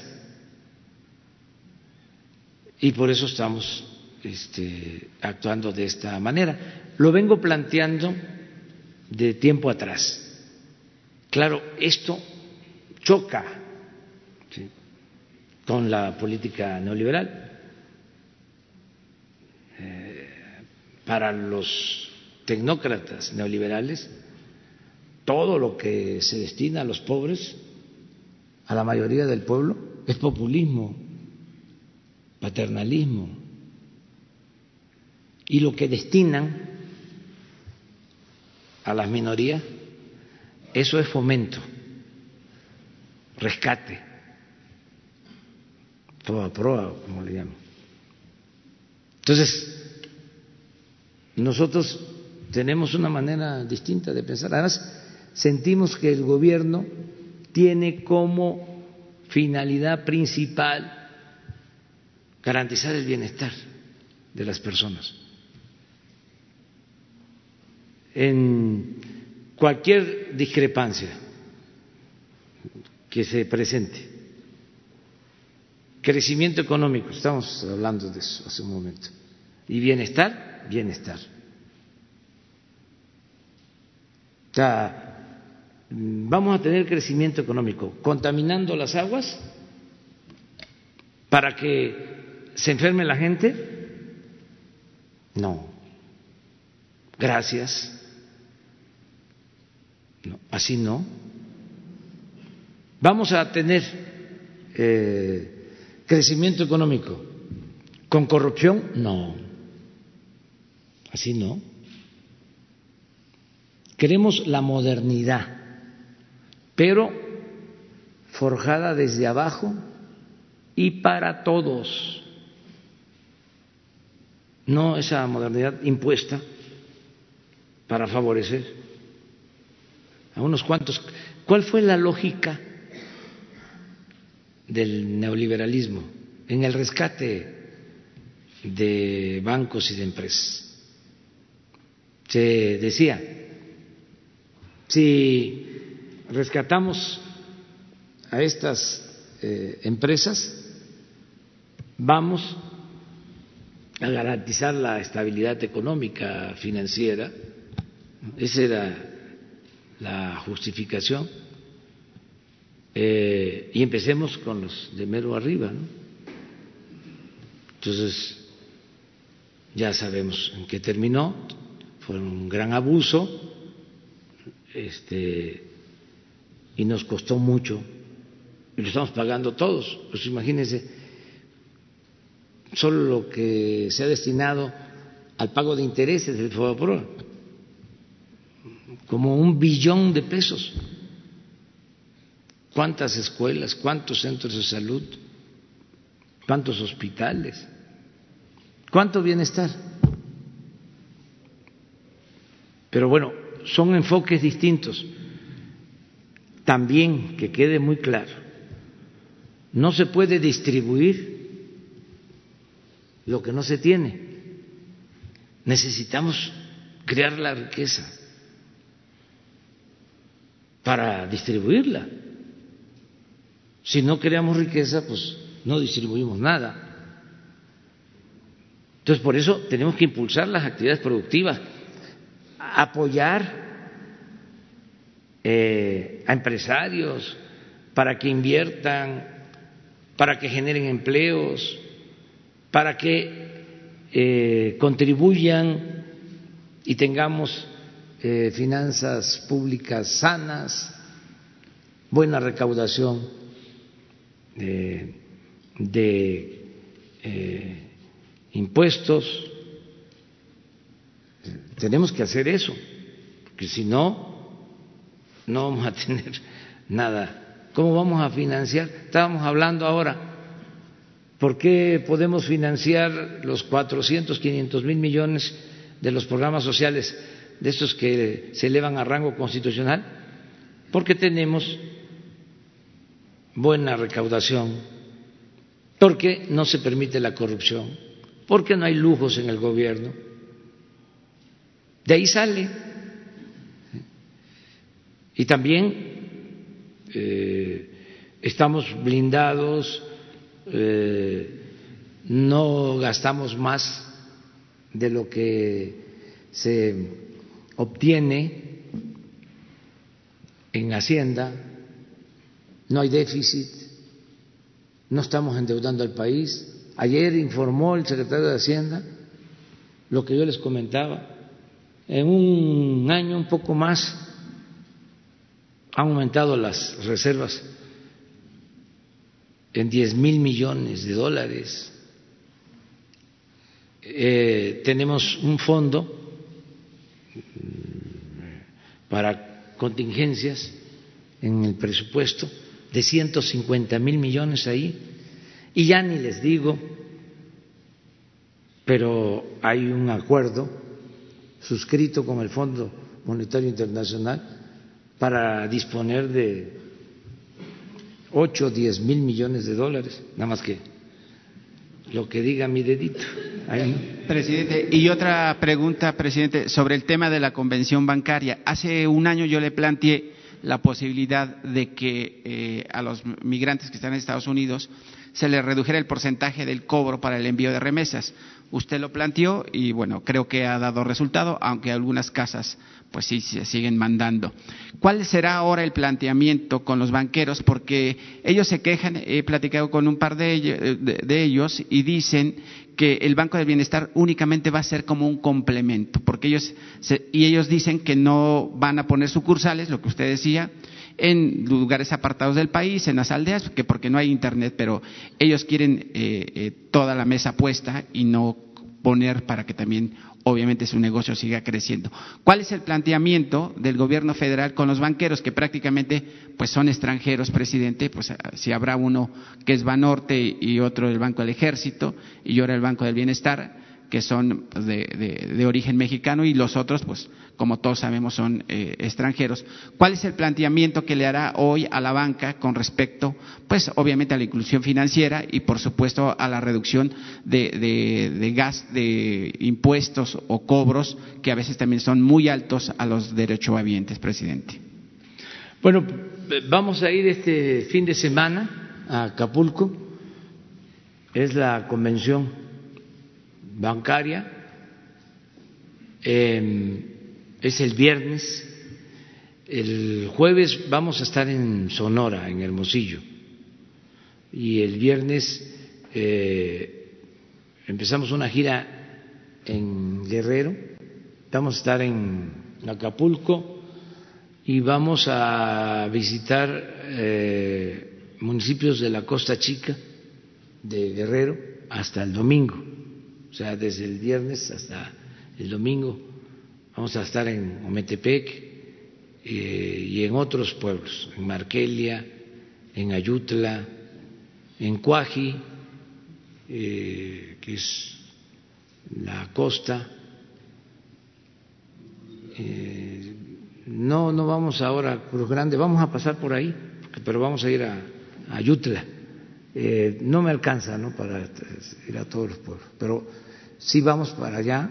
Y em, dos cosas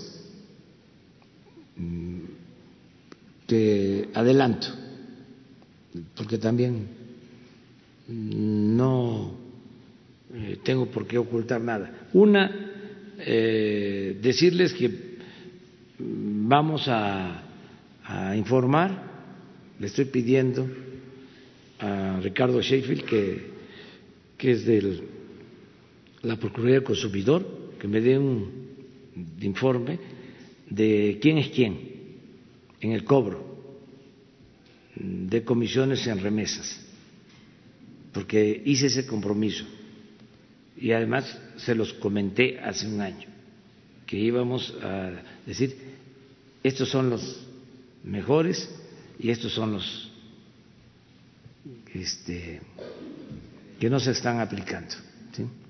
Eso lo voy a hacer. Y lo otro es eh, reiterar las garantías de que no vamos a modificar por parte del Ejecutivo el marco legal para que los bancos sigan operando con eh, certidumbre y con confianza. Eh, yo hice ese compromiso de que no iba a haber ninguna reforma eh, y lo estoy cumpliendo. Y ellos, estoy seguro que van a presentar mecanismos para apoyar a los clientes, los que necesitan los servicios bancarios, y en este caso eh, tiene que haber más competencia para que se beneficien los usuarios. Pero nosotros no vamos a modificar las reglas. Este, vamos a respetar el marco jurídico. Es entre otras cosas, pero eso es lo básico. O sea, ya este, eh, no, no estoy considerando otras cuestiones. Acerca del servicio del Banco del Bienestar, es, eh, si eh, la banca privada quiere poner sucursales en comunidades apartadas, lo vamos a, a celebrar. Y les vamos a garantizar eh, que puedan ellos eh, tener eh, recursos para dispersar con el pago correspondiente de comisiones. Pero se tienen que animar a poner sucursales en las comunidades más apartadas. O sea, que haya sucursales de los bancos en Guadalupe Tepeyac, en Chiapas, ¿sí? que hayan sucursales en Huachochi, eh, en Chihuahua. Sería bueno que pusieran una sucursal del banco en Batopilas. Ahí nació don Manuel Gómez Morín y no hay sucursal bancaria. Pero además se les garantiza, porque eh, ahora en todos esos pueblos los adultos mayores están recibiendo sus apoyos, hay niñas, niños con discapacidad, incluso podríamos pagar a través de esas sucursales las nóminas de los maestros, y ellos ayudarían. No obtendrían las mismas utilidades que tienen en otras este, operaciones, pero eh, sería eh, atender pues eh, la mayor parte del territorio que no tiene servicios bancarios, la mayoría de nuestro territorio nacional.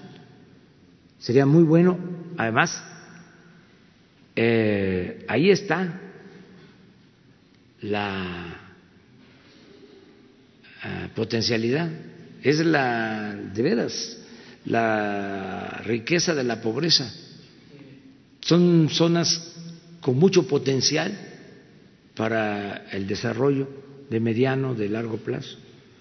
Entonces, este, pero eso es voluntario, eso es los que quieran. Nosotros vamos a construir 2.700 sucursales del Banco del Bienestar y ya comenzamos, ya estamos construyendo. Ayer tuve una reunión con los ingenieros eh, militares y ya estamos, eh, ya se terminaron dos y estamos eh, trabajando eh, en obra en 51 sucursales y ya tenemos 370 terrenos ya este, eh, definidos y ya no paramos y tenemos el presupuesto para la construcción, el equipamiento de las sucursales de las 2.700.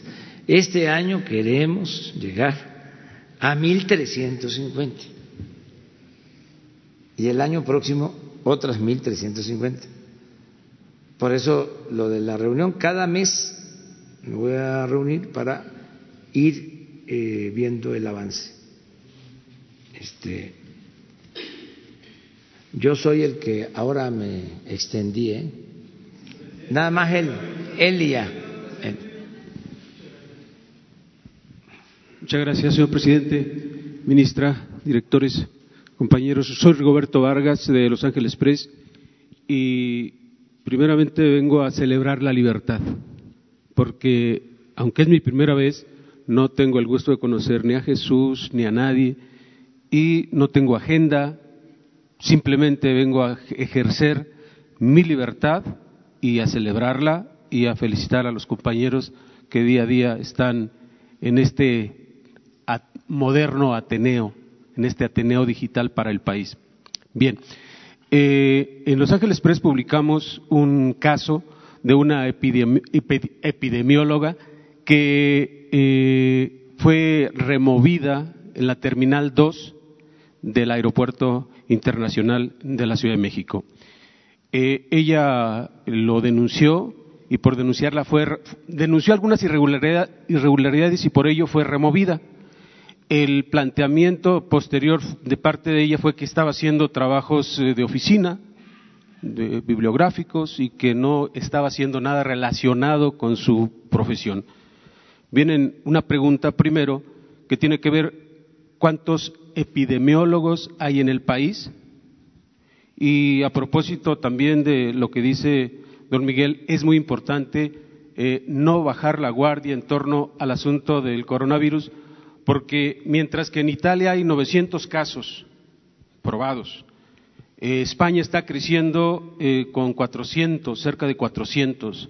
Estados Unidos acaba de, de declarar también de abrir la posibilidad inclusive de cerrar su territorio, sus aduanas, cuando ellos tienen más casos que México, y hablan de cerrar con México. Eh, hay escándalos porque un senador eh, con contagio de coronavirus viaja con el presidente de la República, Donald Trump. Entonces, este escenario, señor presidente, nos lleva eh, a, primero, reforzar esa campaña que viene haciendo la presidencia y que me parece puntual, que me parece correcta, pero tiene razón en el sentido de que a lo mejor tampoco los medios estamos cubriendo la tarde que se, que se maneja en, la noche la conferencia sobre el coronavirus en particular, en asuntos de salud. Mi planteamiento es, ¿por qué no eh, desde ahora se hace una estrategia de fondo para que a la brevedad eh, se pueda hacer una estrategia, porque parece ser que cada un cierto periodo salen nuevos virus que están mutando constantemente. Entonces, una estrategia para crear médicos en particular eh, sobre este tema. Y una segunda pregunta tiene que ver con un interés que, que tengo sobre, ¿podemos conocer el discurso donde usted se autocensuró acerca de ese electrizante momento en que eh, en, la, en el 107 aniversario del asesinato atroz de Gustavo Amadero y luego de que un personaje se declaró marxista, un bisnieto de, del señor Adolfo Basó, en ese momento electrizante usted se autocensuró. ¿Podría Los Ángeles Press disponer de ese, de ese discurso que usted finalmente no pronunció? Muchas gracias. Bueno, acerca de lo eh, son tres cosas. Vamos a investigar sobre este despido, si se dio, en qué condiciones. Eh, vamos a tener la información aquí. Y nos ayudas nada más para este, tomar los datos. Lo segundo es que mañana estaría aquí eh, el doctor Alcocer, Hugo López Gatel, eh, los especialistas en, epidemia, eh, los que están manejando el caso, son muy buenos.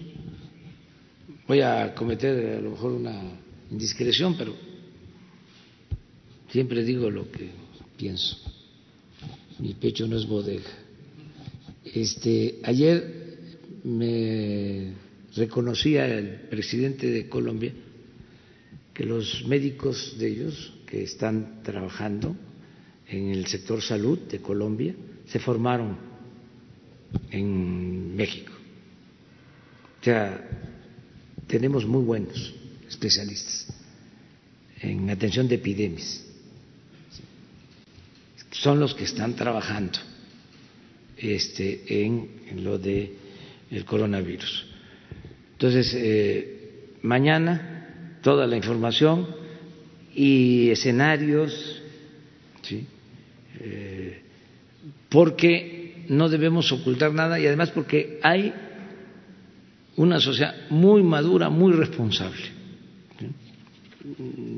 que no se deja eh, espantar eh, si no hay fundamentos, que no, no vamos a tener problemas. Entonces, mañana les informan bien sobre eso.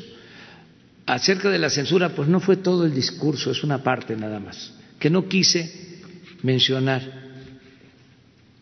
lo que hicieron los fifis.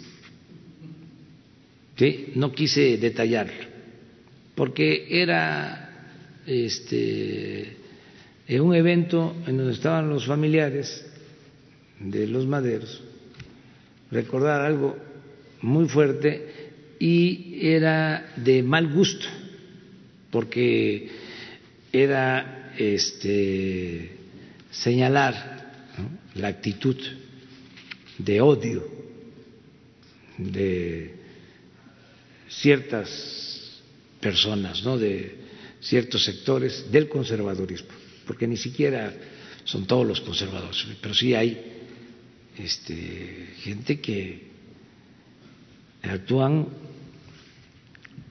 de manera dogmática, no digo fanática, porque eso tiene que ver más con eh, las religiones, con la política, creo que lo que más aplica es el dogmatismo.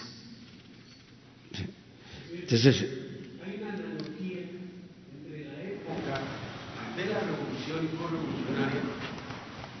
Hay una analogía en la época de la revolución y en ese ambiente de crispación con este, con este momento. No, no, no, no, no, no, no. El presidente Madero es el presidente más vilipendiado, más atacado en toda la historia. En toda la historia. No, no, no, no, no, no. Es modesto de su parte, señor, eh, decir. No, no, no, no, es que lo que le hicieron a él. Jamás en la historia. Jamás. jamás en la historia de ningún país se había utilizado, perdón, presidente, se había utilizado tantos eh, barriles de tinta, tantas horas, eh, tiempo, aire, tanto, tantas toneladas de papel para vilipendiar a un contendiente político como lo han hecho con usted en los últimos años. Es que ahora ya hay más medios, o sea, hay más tinta. Este, antes era menos, pero sí fue muy fuerte lo que le hicieron, tanto a Francisco como a Gustavo, a los dos. Y fueron los medios y fueron los intelectuales eh, y los legisladores. O sea, fue una gran traición. Eh, se lo hicieron a Juárez, pero no igual, no igual a Madero. y la forma en que asesinan a Gustavo Madero y a Basó, no, es de lo más deleznable. Eh, y la manera también como asesinan al presidente Madero. Eh, es lo más negro, lo más oscuro, lo más indigno de nuestra, lo más ruin de nuestra historia nacional una gran vergüenza. Entonces, eh, pero no, no, no, no, no, ahora no, no es nada. Este, eh, se portan muy bien,